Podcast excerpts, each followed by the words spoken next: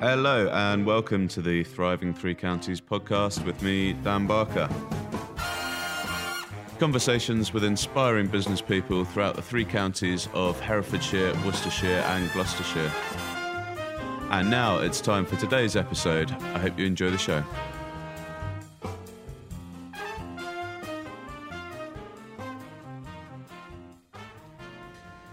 Okay, hello, and welcome to this episode of the Thriving Three Counties podcast. I'm Dan Barker, and I'm here in front of a live audience at the Malvern Festival of Innovation with today's guest. She says she was an archetypal good girl and followed the traditional path head girl, uni, job, married, kids, career, all ticked off the list by the time she was 30. She was living the dream, except it wasn't bliss nor a nightmare. She felt like she was coasting. By 35, she was divorced left her job, sold her house, and started again, and that's when she says she started living. She now works with leaders and their teams to build organisations they are proud of. She's an author, podcast host, and regular BBC radio contributor. And her clients include private clients all the way up to international conglomerates. Her initial curiosity was why do people behave the way they do? And this led her to discover what shapes a leader teams and high performance. She is Lucy Barkus. Hello. Hi. How wow, that was quite an introduction. Thank you. Uh, well, first of all, uh, I'll just give you your website. First of all, your website is 3wh.uk.com. Yep, that's right? me. Yeah. So people can head there and uh, and find you and how to contact you and everything like that. So, well, um, thank you very much for coming and doing this. Well, it's the first, First time I've one. ever done one live, so I'm quite excited. Yeah, yeah, yeah. It's cool. Well, me too as well. So You're doing same- well. we're both in the same boat. Uh, no, I appreciate it because uh, it looks like you've got you know you've got a lot going on. You're busy. Yeah, no, I don't think I've ever been busier in my life, but I've never been happier either. So, uh, Oh yeah. so yeah, it's all good. Okay. Good. Excellent. So um, let's hear a, a bit about you first of all. Then you you're from Worcestershire originally. Um, Right, well, technically it's Herefordshire, but it's um, a small town um, called Bromyard, right Oh, yeah, on the yeah. border. Um, so growing up, it was Herefordshire and Worcestershire, Yeah. Yeah. and then yeah, Herefordshire pulled us over. But yeah, um, I've been in Worcester 18 years now. Um, Okay. But in between, I- lived in Nottingham for about eight years. So oh right. Okay. um, so I went away, but then came home. you came back. Yeah. Yeah. Okay. The pull of Worcester. Yeah. People love Worcester, don't they? Who live in Worcester. Well, it was one of those things. Um, I went to sixth form in Hereford, um, Okay. but I always wished I was hanging out with the cool kids in Worcester. and um, and when I lived in Nottingham, I came back when I got pregnant. I wanted them to have the same life that I had, really. Okay. But living in a rural place, I remember how bored I was because Mm-hmm. I always felt like I was a big fish in a small pond. Um, so going from Bromyard to Nottingham, I thought, right, where where would be a good place? And Worcester just well at the time it was like it needs to be near a motorway. Tick. Mm-hmm. It's got to have a 24-hour supermarket. Tick. And it's got to have decent takeaways. Tick. so that's what brought me back home, and I won't leave now. Yeah, yeah, okay, okay. And so, uh, growing up in Bromyard, then I guess I mean Bromyard's quite a small town now. What how what was it? You said it was kind of you, you, you know you felt that boredom when you were a kid. Is that It was beautiful it until I was, was or- 14, I'd say. Right, okay, yeah. Um, Because it was idyllic. And, um, and I'm a bit of a cliche in the sense that I've got um, come from a huge family in Bromyard. right? Um, so I just went to school with my cousins. Um, Yeah. But then you had to be really careful that you weren't dating a second cousin by accident and stuff. It all got a bit tricky.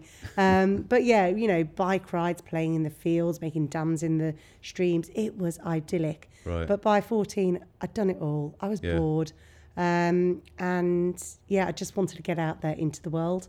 Uh, and yeah, it's lovely. I love going back and visiting, but I don't think I could ever live there again. Yeah, yeah, yeah. You get to that. That's about that age, isn't it, where you sort of just want to do something a bit cooler. I grew up in a village as well, and You uh, get me then. Yeah, yeah, I understand uh, totally what you mean because it's just not. Yeah, I, I I wanted to do like skating and stuff, and it was like nowhere to skate. No, well, I, it was even things like I remember um, I, I went out on a date with a boy, Yeah. and uh, we we got on the bus to go to Worcester, and I think we went to see the Bodyguard. It was that long ago, but we had to go and see something like the twelve o'clock one because the last bus back was four o'clock. I was like, oh, there's got to be an easier way. Um, so yeah, I just wanted social life. I wanted a date. I wanted to just yeah explore. Yeah, okay, okay. And it sounds like you were a good student at school. Is that right? Well, yeah, I was. Um, I was curious and I was the good girl. Um, but and so yeah, I came out with all my GCSEs and did really well. But when I got made head girl, at that time it, it was selected by the teachers. I didn't have to do a campaign. So when they announced my name, I was just completely shocked. I couldn't figure it out. and to be fair, this is still half my life. Every time I get a gig or somebody asks me to do something, I'm like, really, me, this girl from Bromyard? um, so I still have that small town mentality in me, I guess. Right, um, yeah, so yeah. yeah. I did. I did all the right things. You know, I was I was the good girl. I studied, um, but I was also a bit rebellious and, and didn't Right. toe the line as well. Hence why I suppose I run my own business. Okay. Yeah. Yeah. Yeah. We'll get to that. Yeah. okay. So um, yeah, and that kind of that's kind of imposter syndrome, I guess, that you're talking about there, isn't it? With Yeah. um, feeling like that, and that's never left, or has it yeah, and I think it was because all of the the kind of people or the careers that I wanted to do, there was no nobody in the town that knew anything about it. Right. So you know, I wanted to be a journalist, but I was being told, oh well, you have to go to London for that, and London's a scary place. then I wanted to become a diplomat and solve world problems. Like, well, nobody works in government, and so everything that I was thinking of, it was just, it was a small town mentality, but I had big dreams. okay. Um, so, yeah, it, everything got sti- stifled. But yeah, I suppose that small town is still in my brain somewhere. Like I said, I'm just a girl from Bromyard. yeah. Yeah. Do you think that kind of limits you then? That sometimes in your has you, or you limit yourself. I mean. Um, less so now, mhm. but um, it, it did for a long time. And um, I hate doing anything on video. Um, Right, I, okay. I love podcasts because nobody can see my face, but but every time you know they say, "Oh, you've got to do videos and you've got to do this, that, and the other," I put the camera up and I just freeze. And Right. I think it's that being visible thing, that imposter syndrome, that being visible. Who am I, this small town girl, to be on this big stage? Um, so yeah, there's a lot, lot to unpack, but I'm I'm busting it as much as I can. Every time I feel Yeah. the fear, I try and do it anyway. Excellent. Yeah, yeah. Okay. So did you kind of fly through your exams and everything like that? Um, A level, GCSE. Oh no, A levels. I got to a city and there was drinking and there was boys and there was discos, and so I did appalling. Oh, I, yeah. I mean, I got the grades I needed to Right, get into okay. uni, Yeah. but um, in hindsight, I probably could have got two or three, four grades above. Right. Um, okay. So, and that was the thing I'd been felt so suppressed for so long that when I got the opportunity to get out there, I hit it large. Yeah. Right. Okay. Excellent. Was that in Worcester? Was it? Or, Oh, uh, that was in Hereford, so there wasn't Oh, much was I could Sorry, you do. said, but yeah, yeah, but yeah. yeah, then um, then I went to um, Nottingham, um, Okay. and that yeah, the world just opened up to me. Then it was just Right. amazing, and I got a decent degree there. I, I kind of grew up a little bit. Right. Okay. What did you study at Nottingham? Well, I did social sciences, um, and thought I'd go down the psychology route, uh, but actually became more fascinated in the politics, economics, and sociology. Okay. Um, and I, and I don't know where I went down that route or how it got there, but I think I've always been interested in, yeah, like I said, why do people behave the way they do, and how do we all kind of coexist? hmm Um, and that's always been a bit of a central theme throughout my life. And and maybe it was growing up in Bromyard where it was this microorganism that everybody knew everybody's business. Um, but now I just do it with leaders, teams, and um, it's just got a, a bit like a niche. That's that's how I look at the world now. hmm Um, but yeah, I've always been fascinated in just how, how this organism, how we all just kind of get on or don't get on. Yeah. Yeah. Okay. Okay. So then, uh, out of uni, what what did you do out of uni? Uh, Well, it was um, it was a bit of a tough time because it was um, there was a recession on at the time, and um, so all of the graduate recruitment and placements just dried up. right. Um, and my idea at that time was to go into HR because I was like, I want to do the people stuff, okay. and you know, Yeah. Yeah. um, but I just couldn't get any of the roles. And so I took a um, temping job. And way back then, it was at East Midlands Electricity because it hadn't even gone, you know, um, internationalisation at that stage, showing my Yeah. age. um, so, yeah, so I was um, the person who was phoning people saying, You haven't paid your bill. Unless you pay, we're going to put a, a meter in. And I Oh, hated tough- that. tough it calls. Was, yeah, it was awful. awful. Um, but we had some giggles along the way because we find all the people with these silly fake names and you know set up accounts, and so we had some silliness. But, but that's But- good. Quite good sort of training though at that age to be phoning up and making those, Yeah, you know, having those tough conversations. it really people. was, and you know there were some people who um, were literally just taking the mick, but then there were some really awful stories where Yeah. people were in real poverty. Um, so it yeah, it taught me to be ruthless when I needed to be, but always have a heart and always have compassion. Mm-hmm. Um, and that was, yeah, when I was 21. But I've got to admit, um, there was always the call into the business side. And so after about a year, I wanted to do the same kind of job, but I wanted to do it with business customers.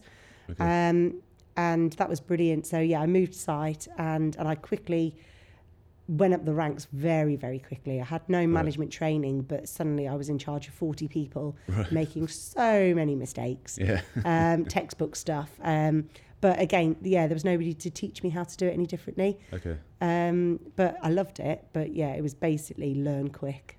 Right. Okay. Okay. So, um, what then brings you to running your own business from from that point? Then. Well, um, I think the first time the idea of having my own business came after I'd had my um, my first daughter. Okay. So at that stage, I'd moved back down to Worcester, but I was working in energy trading in Coventry, so I was commuting every day. So I saw the the M42, you know, day in day out, leaving in the dark, returning in the dark, and Right. Um, and although it looked great on the CV because it was all like this buy sell kind of stuff, it was all very exciting. Um, yeah, I was just not living my best life. Mm-hmm. And it was at that stage where I thought, oh, I'll open a coffee shop. Oh, I'll become yeah. a gardener. So I was Ah, doing all the really, you know, I want to say low hanging fruits, but, but the stuff that I didn't need any skills to be able to do. And I looked at all the numbers with my business head on and just thought, no, this isn't going to work. Because I was the breadwinner. I was Right. still married at the time, but I was the breadwinner. Mm-hmm. Um, so I just put that to the back of my mind. Um, and so I managed to get a job at npower. Um, so that worked out beautifully for about seven years. Right. I worked in Worcester. I lived in Worcester. My children were in Worcester. It was perfect. Um, and then I think it was 2013, they were doing a restructure and they needed to save 20% OPEX. Um, and they tasked me with working out how I could do that. And I looked at all the numbers and I, I didn't want anybody to be pushed out. It was again that empathy piece and compassion. And I looked at the numbers and I worked out that if I exited the business, Mm. then that would be the t- 20% OPEX done. Oh, really? Um, so I basically said, okay, if I if I go, what Yeah. would be my package? Right. And they showed me the numbers. I was like, I'm taking that. um, so I just thought it's now or never. right. Okay. Um, so I think it'd always been there in my mind that I wanted to do my own business, but it was just all about timing. And yes, I got the uh, mortgage. Um, I, me and my husband had split up at that time, so I had nobody telling me I was being reckless or stupid. um, and I just did it. And I thought I've got two years, based on the money I had, I've got two years to make it work or just go back into work. Um, and I think I'm unemployable now. Excellent. Yeah, loving it. So, uh, what what do you think it was that kind of sparked that, or, or what created that desire to to run your own business? Because a lot of people, you know, get to that stage and think, "I'll try and find another another job that'll be Mm. better," or you know, I'll phone a recruitment company and just see what see what I can do. Yeah, What- well, what- I, I what makes- initially did do that um, in the sense that I was going for other jobs just in case, and then um, none of them were, were getting me excited and passionate. Right. And um, but my my mum um, owned her own business, um, Oh, right, so okay. it was uh, she she ran the the school kitchens. Um, so it was only during like lunch times and stuff. But I'd I'd help her do the menus, and we'd go to Booker, and I'd see all these like amazing Okay. things, and um, I'd see her, you know help her count all the money at the end of it. Um, and my dad, um, although my my stepdad was the managing director of an engineering company. Um, so he taught me all about business. I used to go and play in his boardroom and get really Right, excited. okay. Um, but my uh, my real dad was a builder who's always been self-employed again. So I don't think it was an, anything that was scary for me because so many of my uncles and aunts and parents had always done that. So it wasn't scary, but um, yeah, when you've got the family responsibilities, it is a big step. But yeah, Yeah. for me, I don't think it was it was ever a, you know, don't be ridiculous. Okay, because you've kind of been surrounded by it to some extent, and uh, yeah, and, and you've seen it in a in a positive light. I suppose. totally. Yeah. Okay. Right. So, did you know what business you wanted to set up at that point when you? No, left? had no idea. um, well, I did in the sense that um, before I actually left, I went round to everybody that I knew and I, I did some market research and I just said, what are the three things that you think of when you think of me? And the words were like, you're an inspirer, you're a motivator, you're visionary. And then one person said, you're a coach. And I was like, Alright. wow, okay, I hadn't even thought about that because I'd had some basic training um, at work, but I, I'd never really thought about it. And um, so I went and explored what is this thing called coaching? Um, and that was it. I just signed up for a year's course and went and threw myself into it. And to be honest, the first year of my business, I was like, that's it. I'm never going to work with an organisation again. Threw out my suits, got rid of my briefcases. Um, and I started on the life jour- uh, coaching journey. Right. And it's so not me. Right. Um, because what I wanted to do was shake a lot of the people and say, What are you doing with your life? That's not what you're supposed to do. You're not allowed to do that. No, exactly. and and there's so much pain in the world as well, and people like really um, living, you know, I'd say smaller lives because they've they've trapped themselves, and that was just never me. Right. Um, I was always, I was, I'm an optimist. You can always get out of stuff. Um, so the one thing that I realised within that first year was I missed being with people. Right. I missed working as a team. Mhm. Um, and that's where somebody, my own coach, actually said, Well, put all the parts together, Lucy. It's not hard. Mhm. Of course, me being the client, her being the coach, she could see it, but I couldn't see it. That actually all the jigsaw pieces were there. And working with leaders and their teams to drive thriving businesses, um, to, you know, create, I call them organisms, but cultures where Mhm. people are happy and thriving. It just totally made sense. But it took me a good year to get there. Right. Okay. And in that time, you're kind of getting through your financial runway a little Yeah. bit. Oh yeah, I wasn't making any any money at all. Um, and you know, I, I think like when I started out, I was charging like twenty pounds an hour, and then I put it up to fifty, and still felt like a fraud. Um, whereas now, when I'm doing what I'm doing, I'm I'm charging a a decent income, Yeah. um, and I don't feel guilt or shame about that because I know I'm making a difference now. Right. Okay. Because you've seen the results. Absolutely. And, uh, and and you know it works. Yeah, and yeah, my clients tell me, and they come back two or three years later and say, "Wow, because of that work you did, or because of this, this is where we are now." Um, because it's not an instant thing. You know, I can do some development with somebody, but then they have to do the work themselves. So it's usually two or three years later that I'm like, "Yeah, Right. yeah, okay. I lit that that spark, or I gave that word of encouragement, or you know, whatever it is I did for the client, and now look at where they are." Yeah, so, that's a tricky thing with uh, coaching, isn't it? Um, you don't know if they're going to do the work to yeah, totally. actually make it make it work, and Mm. if they don't, then it can reflect badly on you. So you've got to. Do you have to kind of choose the right clients carefully to they make sure? choose me now. Um, Yeah. And I think because of whether it's my book or my podcast or my reputation, when they meet me, they just know, okay, L- Lucy's kind, but she's tough. Yeah. Um, and she's patient until it's time not to be patient. right. Um, so they, they realise that actually, if, if they come to me, I'm going to hold them accountable.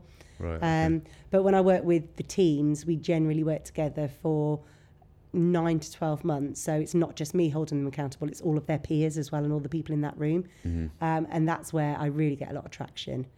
Um, but when we talk about niche, I, I learned quite quickly that I don't want to work with the huge organisations Mhm. because to make change happen there, you're looking at five, six years, and then they get a new CEO and a new strategy, and you have to start all over again.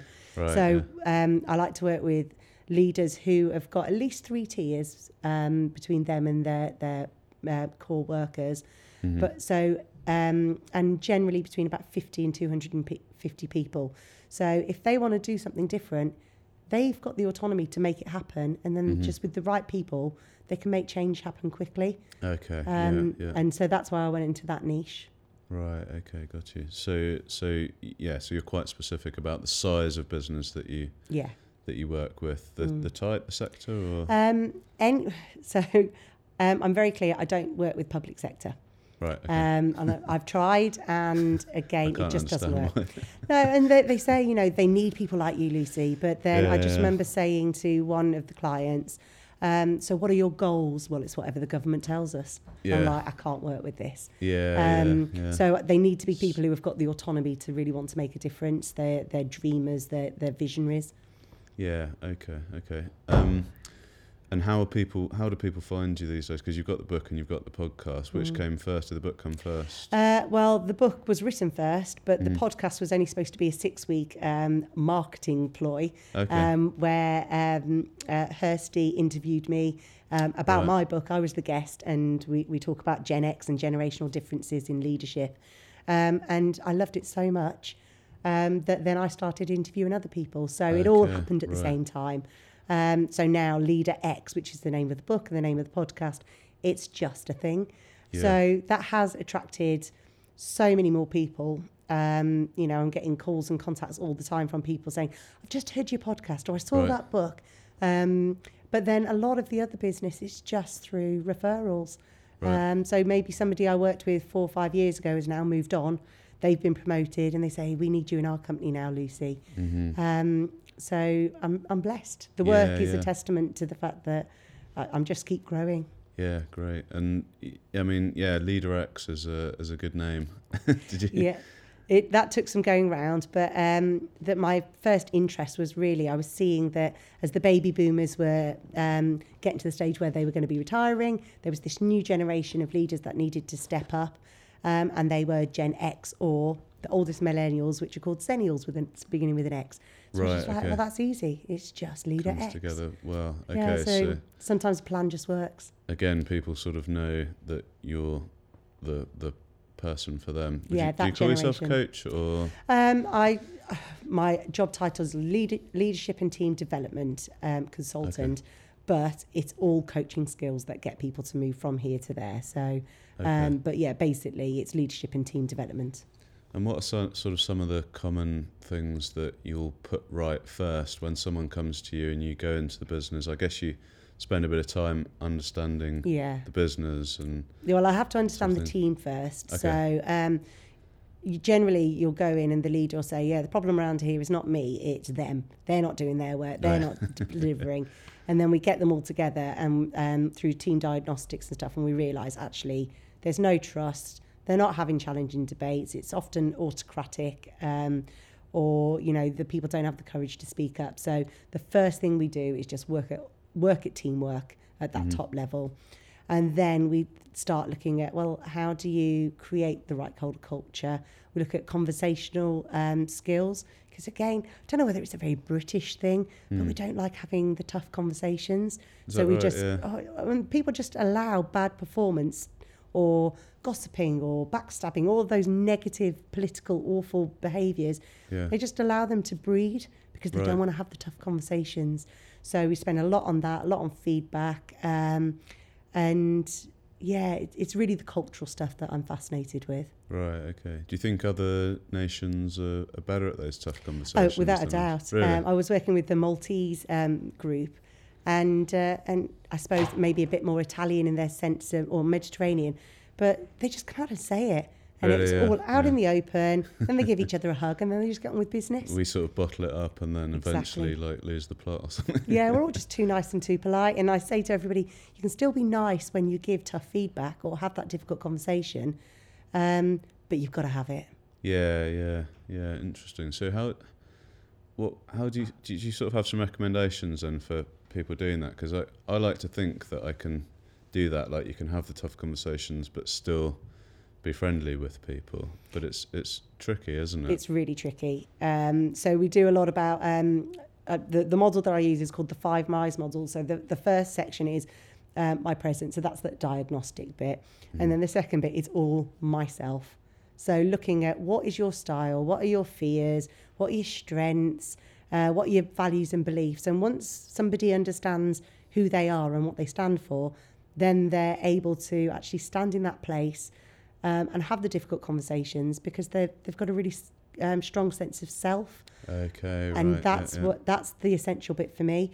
But if somebody is driven by fear or ego, um, and they're they're not being uh, real with somebody, then they're just scared that they're going to break the relationship, or Mhm. they're not they don't feel safe with somebody else's emotions.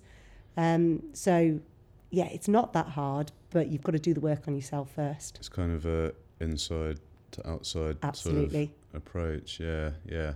That makes uh, that makes a lot of sense. Mm.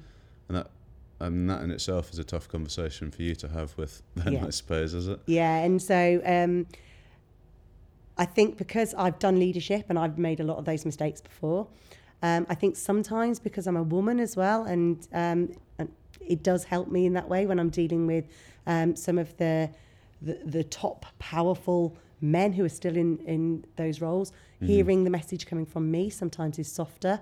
Right. Um, even though I'm being very brutal at times, Yeah. hearing it in my language in the way that I can connect with that empathy works.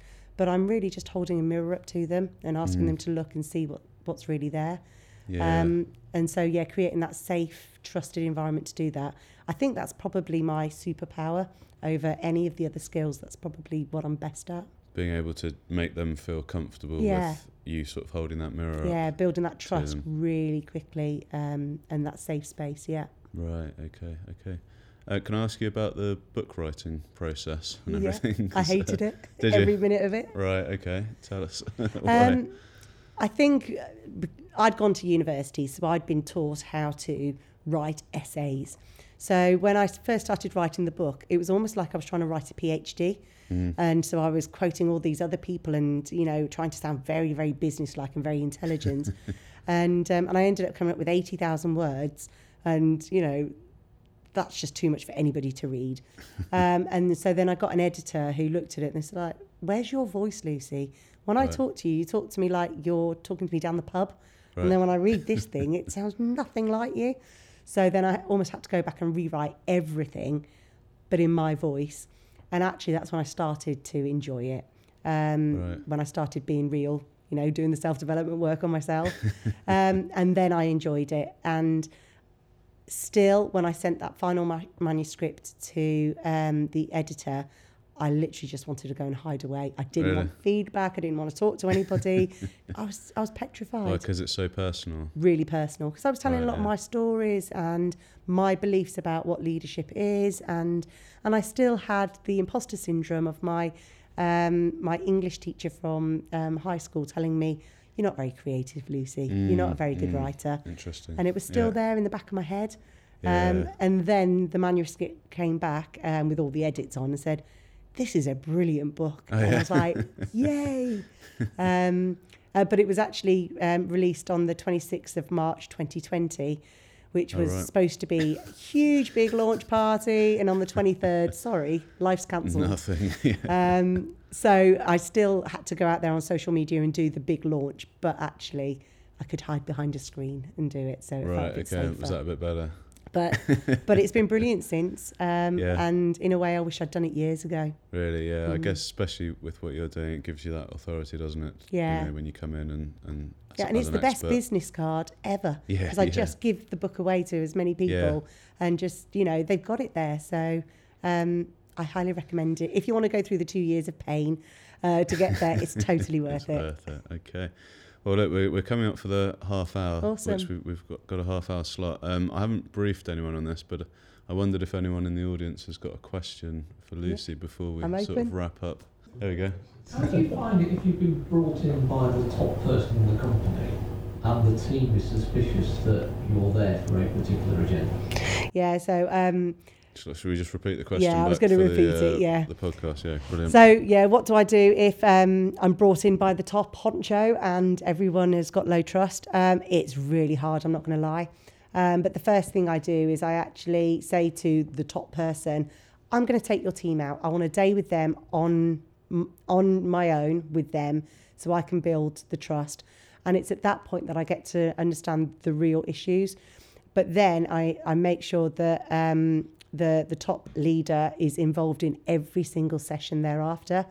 Um, but it's really important for me in that diagnostic session to do one to one interviews, to maybe have these little forums, because they need to know that I'm on their side as much as I am on the leader's side.